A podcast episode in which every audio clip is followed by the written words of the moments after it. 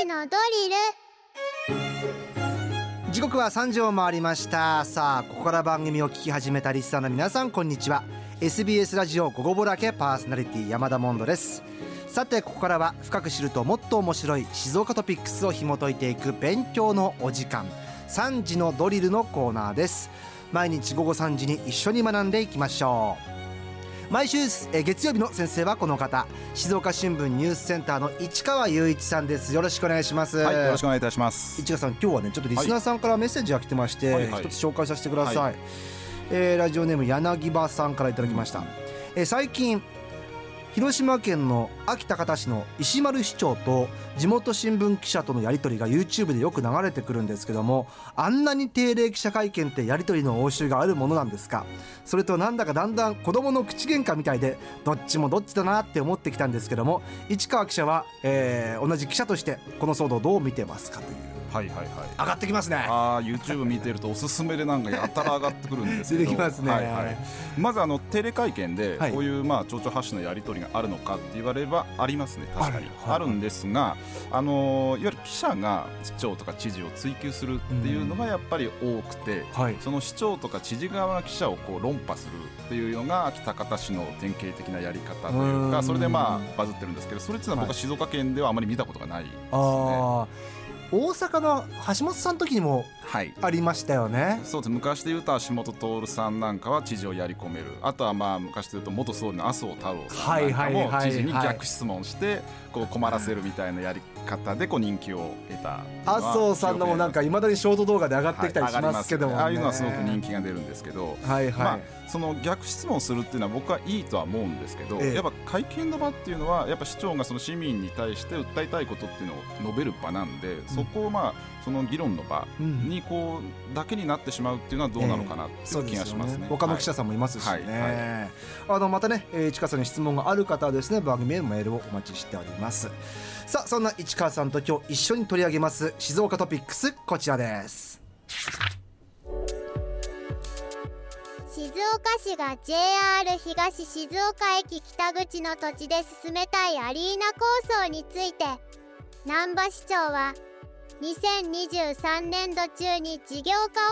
判断する方針を明らかにしました。アリーナ構想は田辺前市長時代から施設規模や整備手法をめぐって検討が続いていて4月に就任した難波市長が事業化の期限に言及するのは初めてです。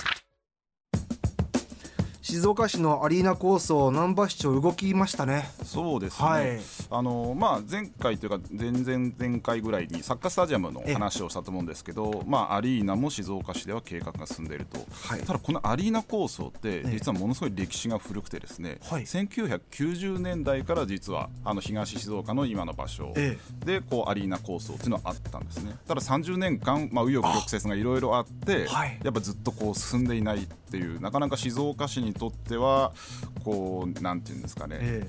ー、まあ、なかなか進んでいない授業の筆頭格とでも言えるようなのがアリーナ授業なんです。ちょっとびっくりなのが30年前からですか？30年前からずっと言ってるんですよ。そうなんですね、はいこの今のあの土地ってあの東静岡駅の北側の土地で、ええ、あの今のスケボーとかインライスケートが楽しめる、はい、あの東静岡アートスポーツ広場っていうところがある場所で、はい、まあ大体2.5ヘクタールぐらいの土地なんですけど、はい、大体東京ドームの半分ぐらいの土地、え、まあここってもともとあの旧国鉄の貨物駅があったところなんですが、まあそこを1993年から94年にかけて静岡市が土地を取得して、まあその時からまあ多目的アリーナの整備ゾーンと位置づけたんですよ。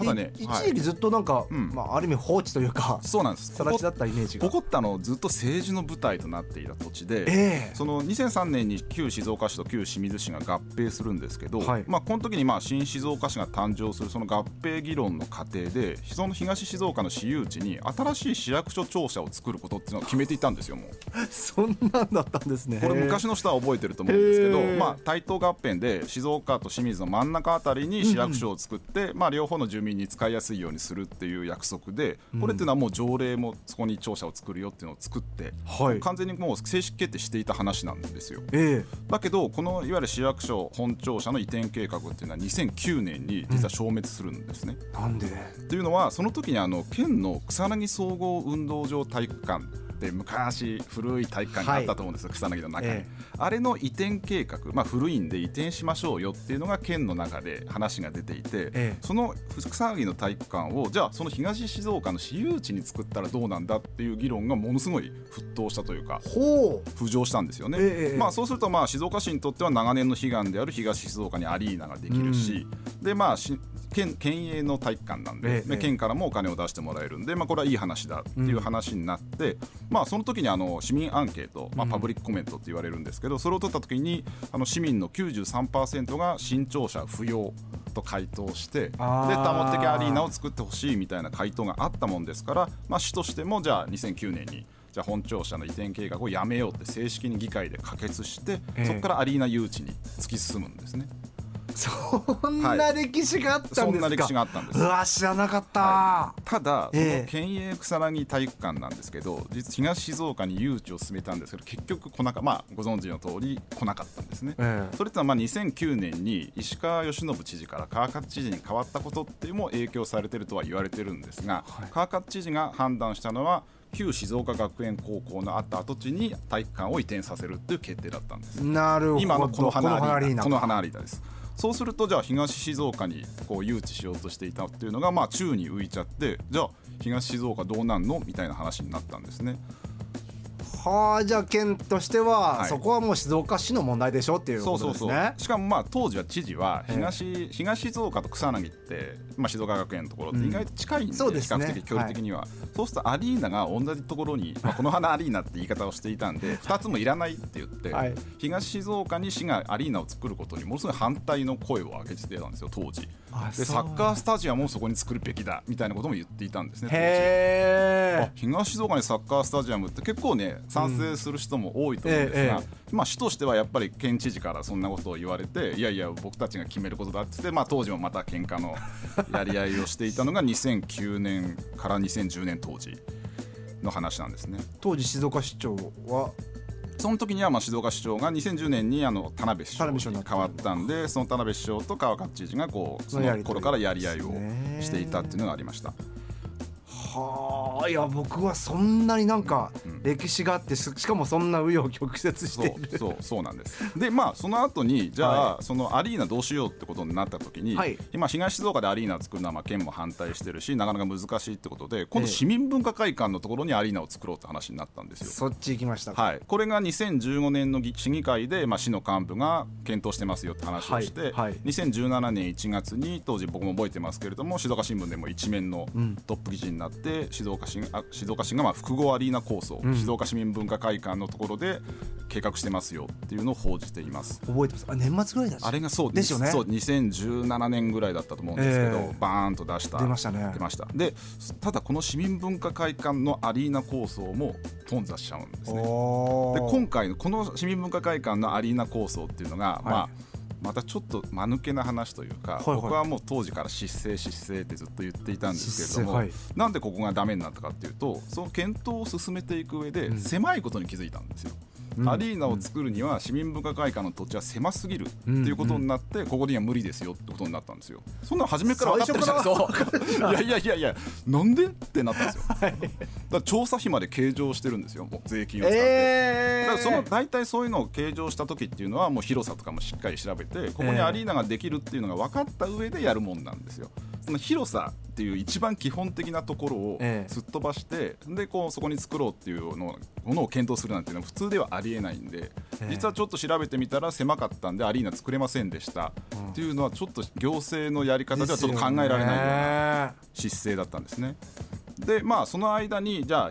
その今のスポーツアートスポーツ広場って2017年に完成するんですけど、はい、これって暫定施設なんですね、うん、その時はアリーナはじゃあ市民文化会館に作ろうと思っていたんで、うんうん、そのそこの東静岡は宙に浮いたままずっと塩漬けになったままではもったいないんで、まあ、当時東京オリンピックでスケボーが、はい、スケートボードが正式競技なんかになるっていう話もあったんでじゃあここはスケボーとかそういうインラインスケートをやれる場所に暫定的に使っておきましょうってことで、そのアートスポーツ広場を作って、はい、でまあその市民文化会館の方にアリーナを作ろう。ただその市民文化会館の方もダメだったんで、うん、で今度はじゃあもう一回東静岡に戻ってきたっていう。戻ってきましたね。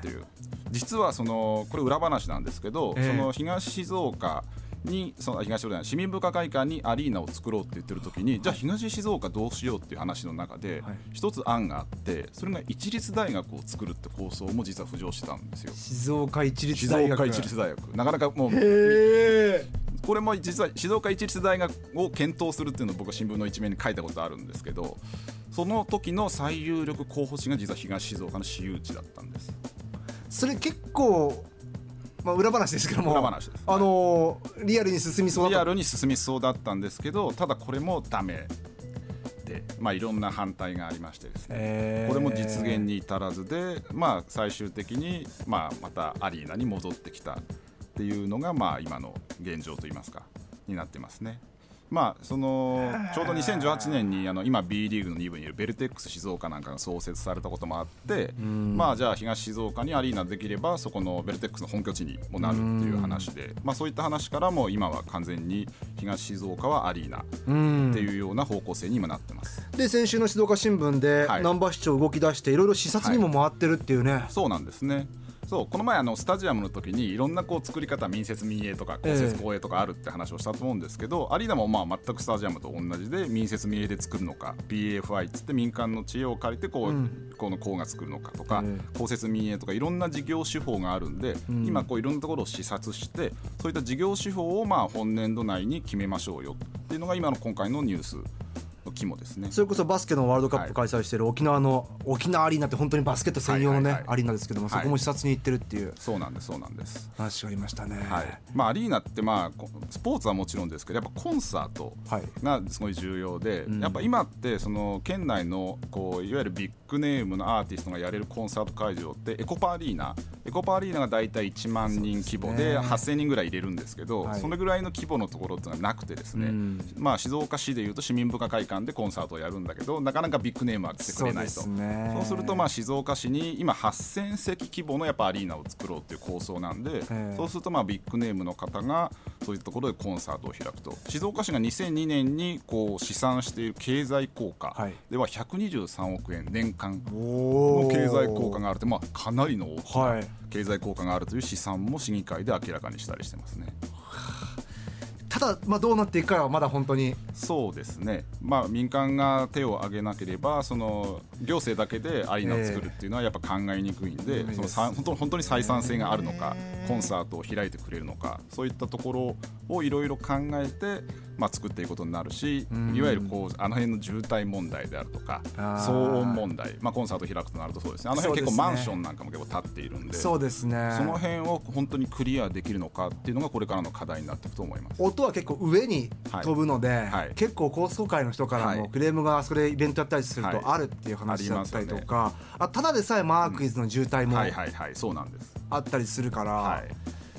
クリアしなきゃいけないことはいろいろあると。いろいろその辺をじゃあまあ静岡市にとってまあ30年ずっとこうアリーナアリーナって言い続けてできなかったものが、まあ、今回難波市長が就任したばかりで、これを実現することができるのかっていうのはこう難波市長の手腕が本当に試されている問題なのかなと思います、いやそんな歴史があるってことも知りませんでした。めちゃくちゃなんか身近にこの後どうなっていくかというのをね見守っていきたいなと思います。というわけで月曜日の先生は静岡新聞ニュースセンター市川雄一さんでした。ありがとうございました。はいありがとうございました今回のこの内容はニュースアプリあなたの静岡新聞キコットでも聞くことができます。復習にぜひ使ってみてください。今日の勉強はこれでおしまい。